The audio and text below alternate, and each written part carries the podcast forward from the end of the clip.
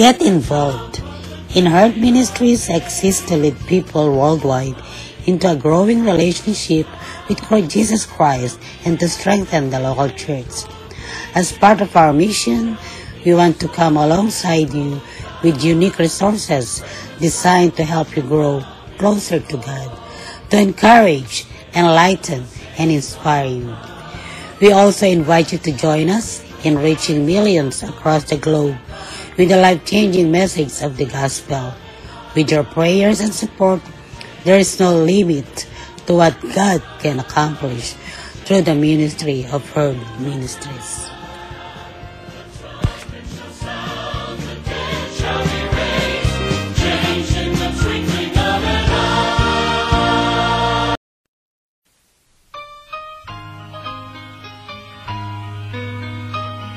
Good morning to everyone. This is your kababayan, Kuya Roland in Herd Ministries Podcast Radio. Wishing all the best that you are in good health condition. Those who are here in America and around the world, free from sufferings and enjoying your life, living in a perfect world from God. Maligayang pakikinig sa inyong lahat, maging saan man panig ng mundo kayo, naroroon ang paggabay nawa ng Diyos ay palaging sumainyo.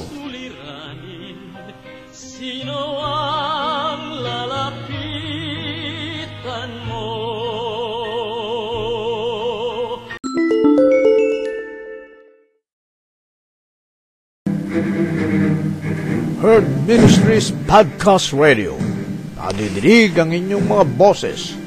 Sumasahimpapawid araw-araw sa Anchor Podcast at sa iba pang podcast apps sa inyong mga gadgets. Mapapakinggan sa Anchor FM, Breaker, Google Podcast, Pocket Cast, Radio Public, Spotify at Copy RSS.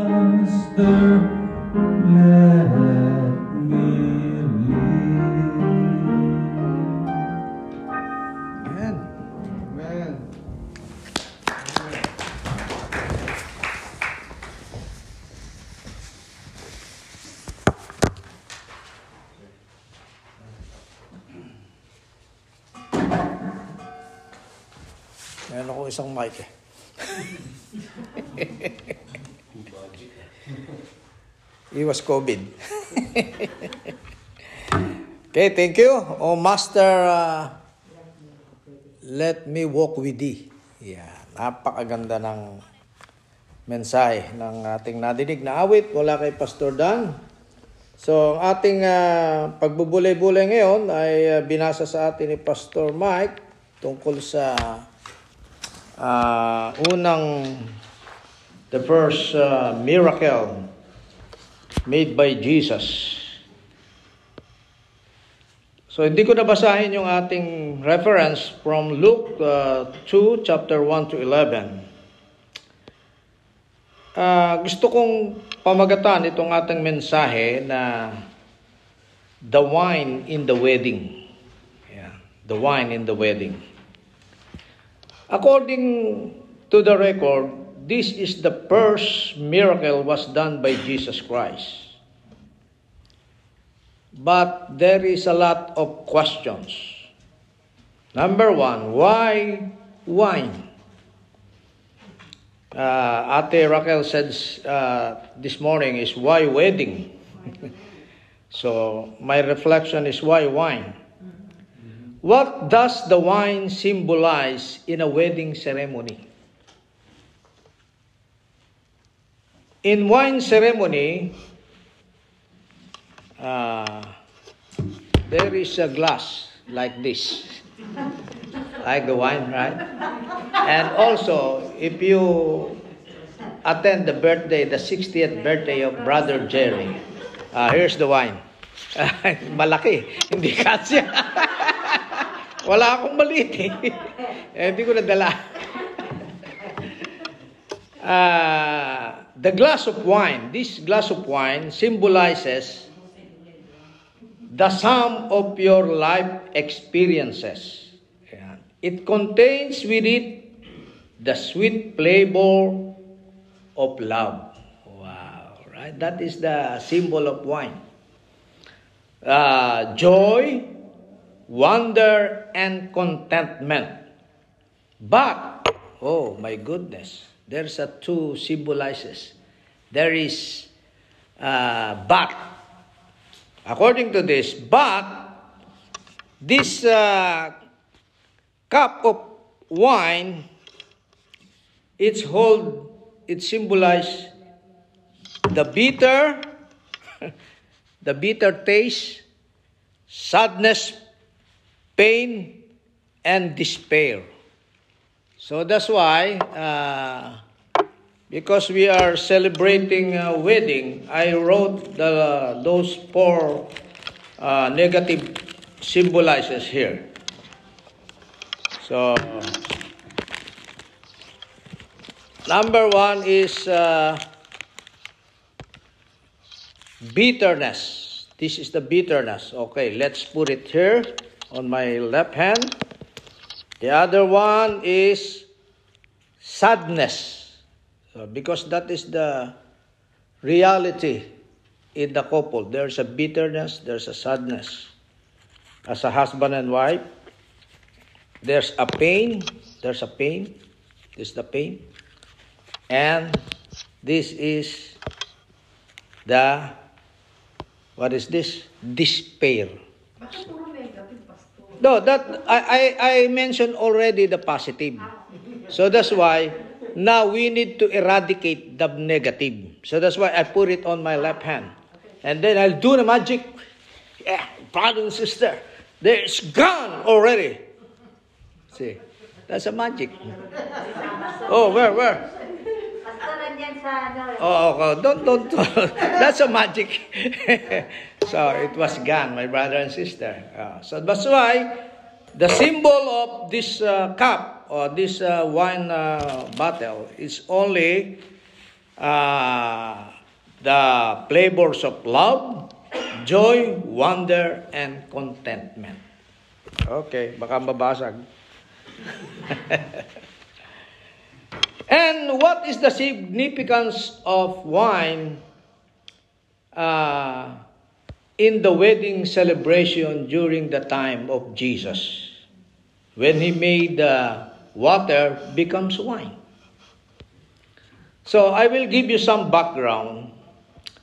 Uh, wedding during their time is, is so very sacred. and so very important in the life of the Jew, Jewish. And also in our time, according to Mark 10:9, therefore what God has joined together, let no one separate. So this event or the wedding is so very sacred and very uh, important, especially to the couple. So, according to our uh, reference, there's a wedding time, and you know, during the time, lalo na po sa, nung naalala ko yung kasal namin ni Ami, sa isla.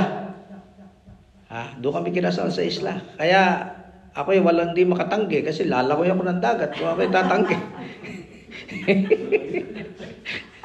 eh, ang aming handaan doon, meron damara. Ano, nung araw, ganun lang handaan natin. May hirap tayong lahat noon eh. Walang nagre-restora noon. Alang hibachi noon eh.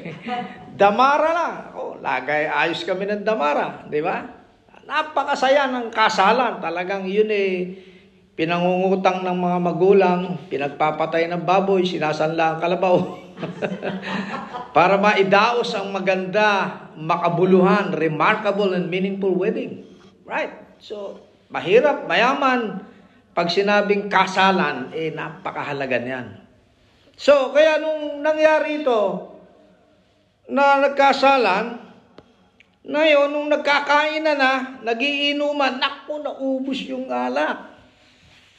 Di ba? Ganun nangyari. Kaya nga nakikiusap yung nanay ni Jesus. O anak, abe, paano ba gagawin ni Re? Nagkakasarapan pa, hala ng alak.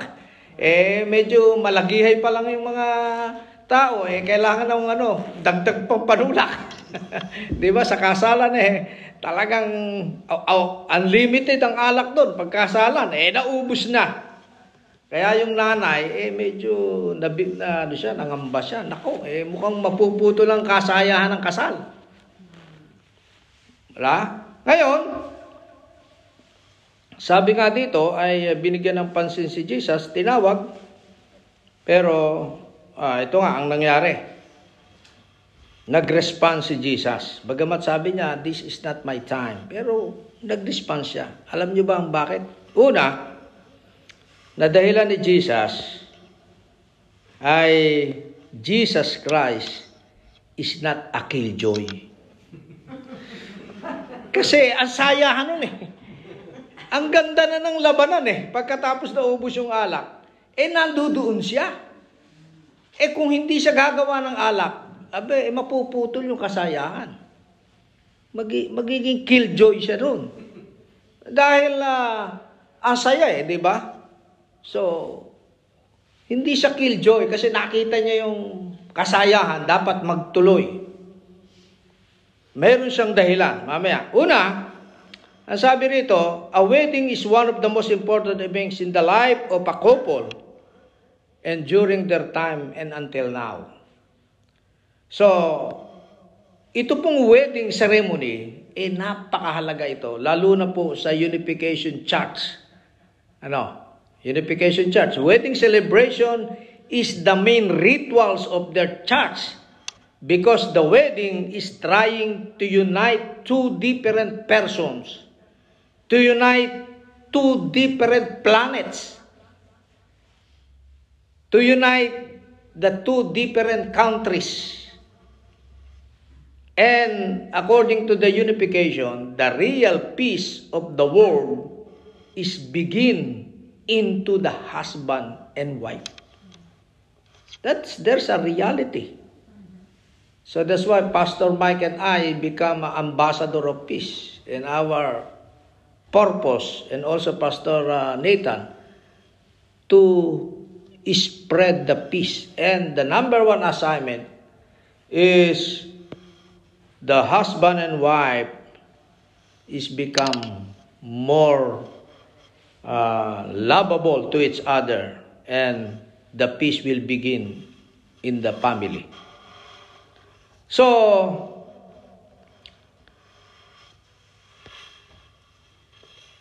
But, at, uh, according to this, according to the science, there is no exact evidence or physical evidence on how the two people have become one. They try to study the body. They try to study the tissues, the tissues of men and women, the blood, and other physical evidence. They not found that if you are husband and wife, you are become one according to the science uh, solution. They, they, they cannot find that. Only it will happen the two couples, the two different people, the two different planets, they become one because of wedding. Because in wedding, there is a root of love to each other. And that is the solutions. Why the men and women, even they are different in everything, they become one. So if you listen the story of testimony of Brother, uh, Bishop uh, Brother Bobby and Bishop Greg and many more, the unification members, their partners have become uh, have come from different countries. Their partners. Japanese, right? Japanese. Uh, Brother Greg is all Japanese. And and there are some members of the unification. They had that kind of experience. Their uh, partner are uh, they, they are not met before during their young age. They are not classmates. They are not office mates. They are not church mates. But through mail only and picture. During that time, and there is no Facebook and there's no live video call. only mail. And then uh, Brother Bobby telling us uh, his story. Oh, nung daw magkikita sila, picture lang, hanap niya. Asan ba kay asawa ko rin eh? Libo-libo yung babae. Eh, yung babae, hanap ang hawak lang din ay picture. Oh, ito, ito, ito, ito, ito, ang magiging asawa ko. Ganon. Ganon sila katindi. At kasi dahil sa ceremony of wedding, it's become possible. So ngayon, nakita natin ang bunga, bagamat meron akong ibang chismis na nalaman na hindi nagiging successful, pero marami doon ay successful. Katulad nila Bishop Greg, ni Bishop Bobby, successful. So,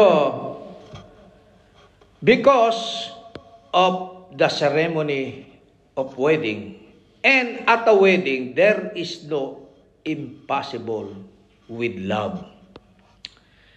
Brothers and sisters in Christ, that is the beauty in Jesus Christ. Jesus Christ is not a killjoy. His purpose is He wants to us to reach the fullness of life. Jesus wants us to become happy. All of us. To become a real people, not a hypocrite. Not suppressing our enjoyment. So that's why he become not a killjoy during the time of wedding. Because that is the purpose of Jesus Christ. We need also to do some enjoyable activities in our church. Like what we did before and malamang masusundan pa yung eat all you can fellowship. Yan, di ba? Joyride, places hopping, hopping, sport activities and other activities to become enjoy our life. Because on John 10:10, Jesus said to us to have an abundant life. That is the purpose of God. to have an abundant life. But what happened in some churches teaching?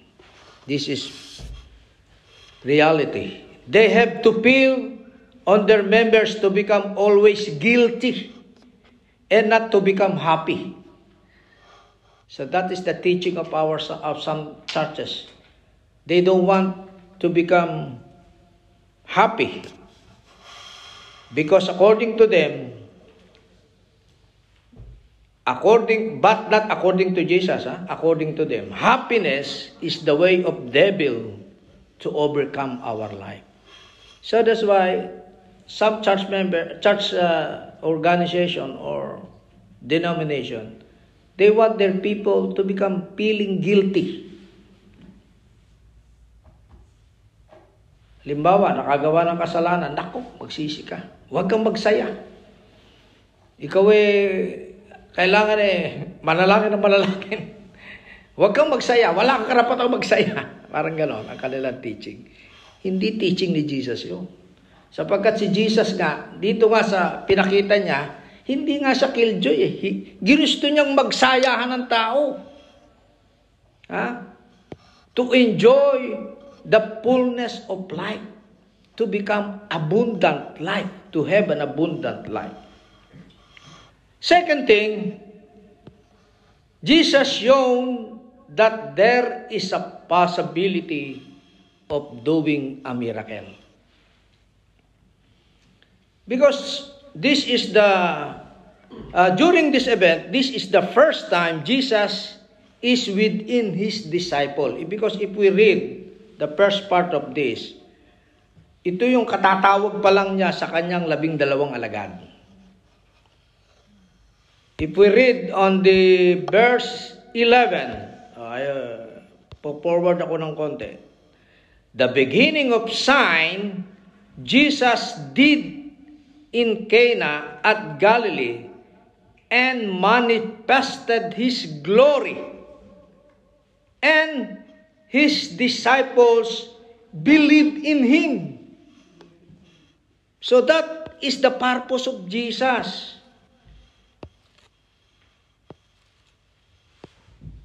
He shown that there is a possibility of doing a miracle. This is the first evidence that his disciples have also a potential to do a miracle. In 1 Corinthians 12, 1 to 11, as a part of our uh, lectionary reading, I want to pick up the verse 4 to 6. There are different, kinds of gifts, but the same Spirit distribute them. There are different kinds of service, but the same Lord. There are different kinds of working, but in all of them and in everyone, it is the same God at work. Jesus is encouraging his disciples to know how to put their trust to Jesus, and there is no impossible to God. That in Jesus, there is no impossible. That in Jesus, that everything is become possible. That in Jesus, that everything has a solutions. And that in time, He show His power to believe His disciples and to put their trust and confidence to Him. That is the second purpose of Jesus. Why He do, He did that kind of miracle. And the third thing is Jesus shown to us that God can use us and give us also a power to liberate people. In our time today, lots of people are tied in the power of sickness, like in our situation. According to the commentaries, uh, radio commentator in the Philippines, almost in Metro Manila, is almost 60% of household had COVID. 60% of household. La, 60% ng lahat ng mga residente may COVID kasi may sipon, may ubo. Eh, Omicron na yun. Ganong katindi ang ah, Omicron. Bagamat sabi, eh, mild. Pero pinag-aaralan ng mga expert yung long effect ng COVID sa katawan ng tao. Eh, hindi pa nasasabi kung ito ba eh, ano ang long effect. Pero natatakot yung mga expert. So, during in our that kind of situation,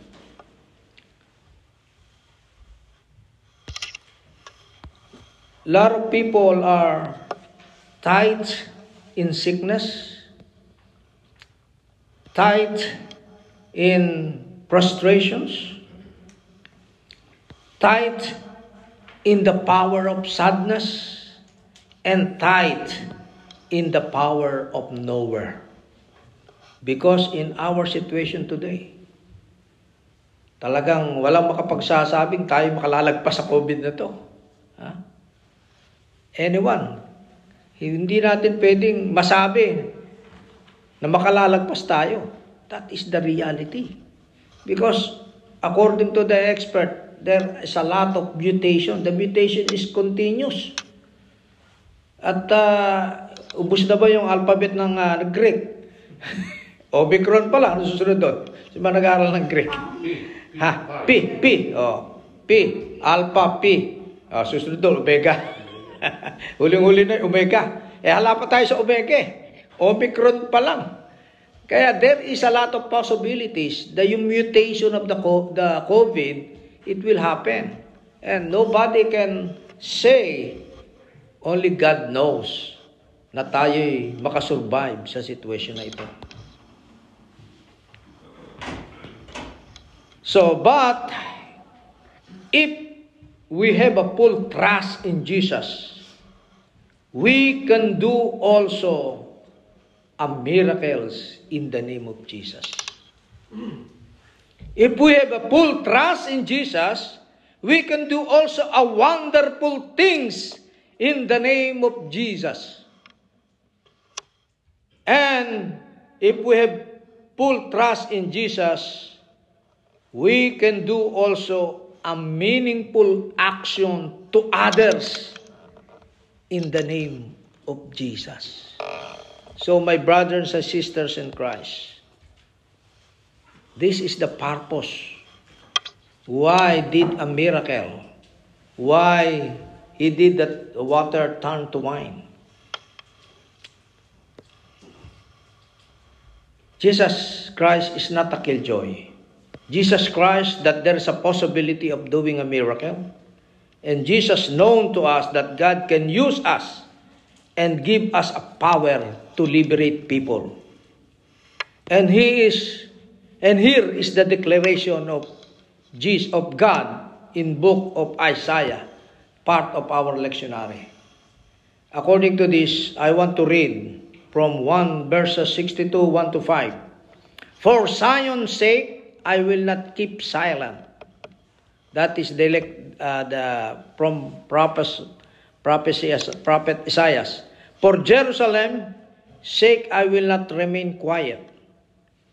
Till her vindication is shines out like the dawn, her salvation like a blazing torch.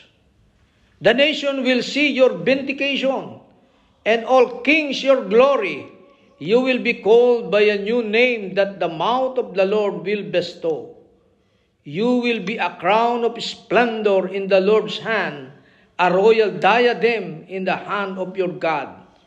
No longer will they call you deserted or name of your land desolate, but you will be called Hephzibah and your land Beulah, for the Lord will delight, will take delight in you, and your land will be married. As a young man marries a young woman, so will your builder marry you, and as a bride- bridestone, bridegroom rejoices over his bride, so you will God rejoice over you. That is the prophecy of uh, prophet Isaiah. So, and it was happened during the time of Jesus made his first miracle. So, my brothers and sisters in Christ, God is continue doing a miracle. And the good thing of this, the power of God is given to us as a children of God, as a servant of God, as a disciple of God. To God give us a power to liberate people in our times. Let's pray. Dear Heavenly Father, thank you for the assurance. Thank you for your illustrations that you can do a lot of miracles.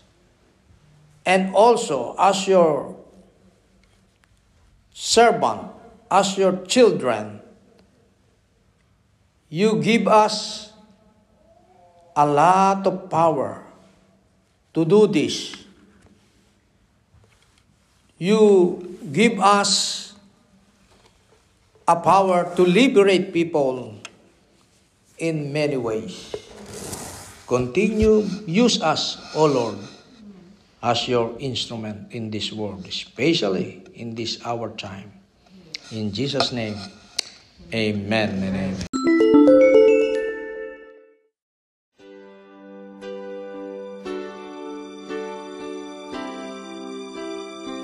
Magandang araw sa inyong lahat sa ating mga tagapakinig sa Herd Ministries Podcast Radio. Ito po ang inyong lingkod, si Kuya Roland, ang Executive Director ng Herd Ministries. Mayroon po kaming hinihiling sa ating Panginoon ngayon na makapagtayo ng programa ng bayanihan sa pagiging mabuting katiwala. Ang programa na ito ay naglalayo na tumulong sa ating mga kababayan sa Pilipinas, sa ating mga kababayan na mga mahihirap o yung mga poorest of the poor. Di kaila sa inyo na sa kasalukuyang COVID-19 pandemic ay sila ang mas naapektuhan sapagkat wala silang kakayahan na ipagtanggol ang kanilang kalagayan sa usaping pangkabuhayan. Samahan ninyo kaming humiling sa ating Panginoon na gabayan niya ang katagumpayan ng programa na ito. At gayon din sa inyo na ating mga kapatid sa Panginoon at mga tagapakinig na ang inyong 99 cents dollar per month ay isa ng kasiguraduhan ng katagumpayan na muli natin silang samahan na mangarap at maitaas ang antas ng kanilang mga buhay buhay na may pagtitiwala sa kapangyarihan ng Diyos. Salamat po sa pagiging sponsor ng bayanihan sa pagiging mabuting katiwala. Click nyo lang po ang sponsor menu sa ating Herd Ministries podcast dashboard at maibibigay na ninyo ang inyong mga tulong. Muli ang paggabay nawa ng ating Panginoon ang palaging sumainyo. Salamat po.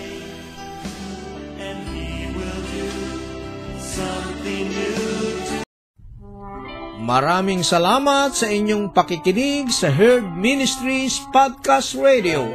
Maaari niyo po kaming kontakin sa Herd Ministries 2020 at gmail.com upang ipaabot ang inyong mga kahilingan sa pananalangin o maging mga pagpapala na tinanggap mula sa ating Diyos. Ang pagpapala nawa ng Diyos ay palaging sumainyo. Salamat po. Bawat sandali ng buhay ko.